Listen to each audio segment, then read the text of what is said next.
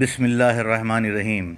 صبح صبح کشتی میں شور اٹھا کہ میں لٹ گیا، تباہ ہو گیا۔ لوگوں نے کہا، خیر ہے، کیا بات ہوئی؟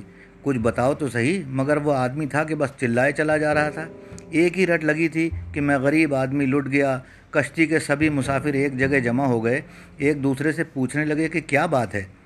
کسی کو کچھ معلوم ہوتا تو بتاتا کہ کیا بات ہے۔ کشتی بہت بڑی تھی اچھا خاصا جہاز۔ مسافروں کی بہت بڑی تعداد تھی، عورتیں بھی تھے، بچے بھی تھے۔ ان میں سے ایک ایک بڑے، ایک سے ایک بڑے عالم بھی تھے، فاضل تھے، اللہ کے بندے بھی بیٹھے ہوئے تھے۔ شور پکار کی آوازیں انہوں نے بھی سنی پوچھا کہ کیا معاملہ ہے؟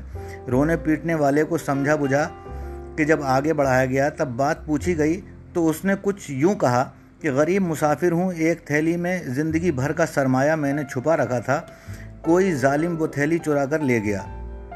یہ سن کر بڑا افسوس ہوا سب کو۔ آخر پوچھنے والوں نے یہ بھی پوچھا کہ کتنا مال تھیلی میں تھا۔ اس نے بتایا کہ ایک ہزار اشرفی تھیلی میں تھیں۔ ایک ہزار اشرفی بہت بڑی رقم ہوتی ہے۔ جس نے سنا اسے افسوس ہوا۔ کچھ لوگ مل بیٹھے، کشتی کے مالک کو بلایا۔ سارا ماجرا اس سے کہا، کہہ سنایا۔ اس نے کہا کہ اگر تھیلی کشتی میں ہی گئی ہے تو پتہ چل جائے گا۔ میں سب مسافروں کی جھڑتی لیتا ہوں۔ آنن فانن یہ خبر سارے جہاز میں پھیل گئی۔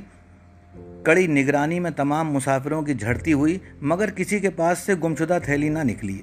اب لوگ اس شخص پر پلٹ پڑے اور اس طرح اس پہ لان تان کرنے لگے اور اس پہ بلکہ مار پیٹ کی بھی نوبت آ گئی۔ سب کو یقین ہو گیا کہ یہ شخص جھوٹا تھا۔ جھوٹے پر اللہ کی لانت ہوتی ہے۔ سب اس کو برا بھلا کہہ کر اپنی اپنی جگہ جا بیٹھے۔ جھوٹا پٹ پٹا کر اپنی جگہ آ بیٹھا۔ جب تک سفر جاری رہا، مسافر اسے پھٹکارتے رہے۔ جھوٹے دھوکے باز فریبی کبھی پنپ نہیں سکتے۔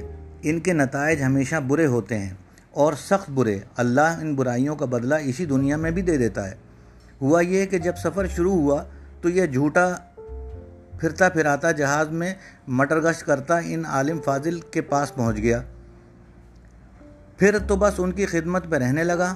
انہیں کیا پتا کہ یہ دل میں کیا زہر لیے بیٹھا ہے۔ وہ اس کے اخلاق درست کرنے کے لیے اللہ اور رسول کی باتیں سناتے تھے اسے، وہ جالساز اپنی قرید میں لگا رہا۔ آخر ایک دن اسے معلوم ہو گیا کہ ان ان کے پاس ایک ہزار تھیلی میں اشرفیاں ہیں۔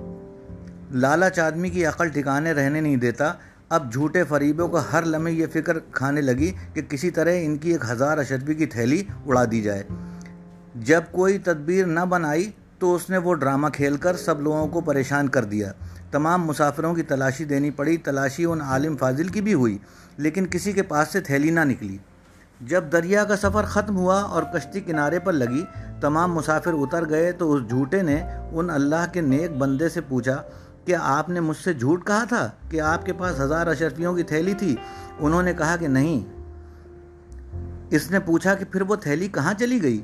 انہوں نے جواب دیا کہ جب تو نے اپنی تھیلی گم جانے کا ڈھونگ رچایا تو میں سمجھ گیا کہ تو میری تھیلی ہتھیانے کے لیے سب کھیل کھیل رہا ہے۔ تھیلی میرے پاس سے نکلتی تو سب کو یقین ہو جاتا کہ میں چور ہوں۔ صلح صفائی کا موقع تو بعد میں آتا، لیکن میرے منہ پر ایک، میرے اوپر ہر ایک مجھے بھرا بلا کہتا، اس لیے میں نے چپکے سے وہ تھیلی دریا میں ڈال دی۔ جھوٹے نے کہا کہ ہزار اشرفیاں آپ نے دریا میں ڈال دیں؟ جواب ملا ہاں۔ اس نے کہا، تب تو آپ کا بڑا نقصان ہوا۔ جواب ملا، نیکی کا بدلہ برائی سے دینے والے میرے ظالم دوست۔ اہمیت دولت کی نہیں، عزت کی ہوتی ہے۔ ارشاد فرمانے والے امام بخاری رحمۃ اللہ علیہ تھے۔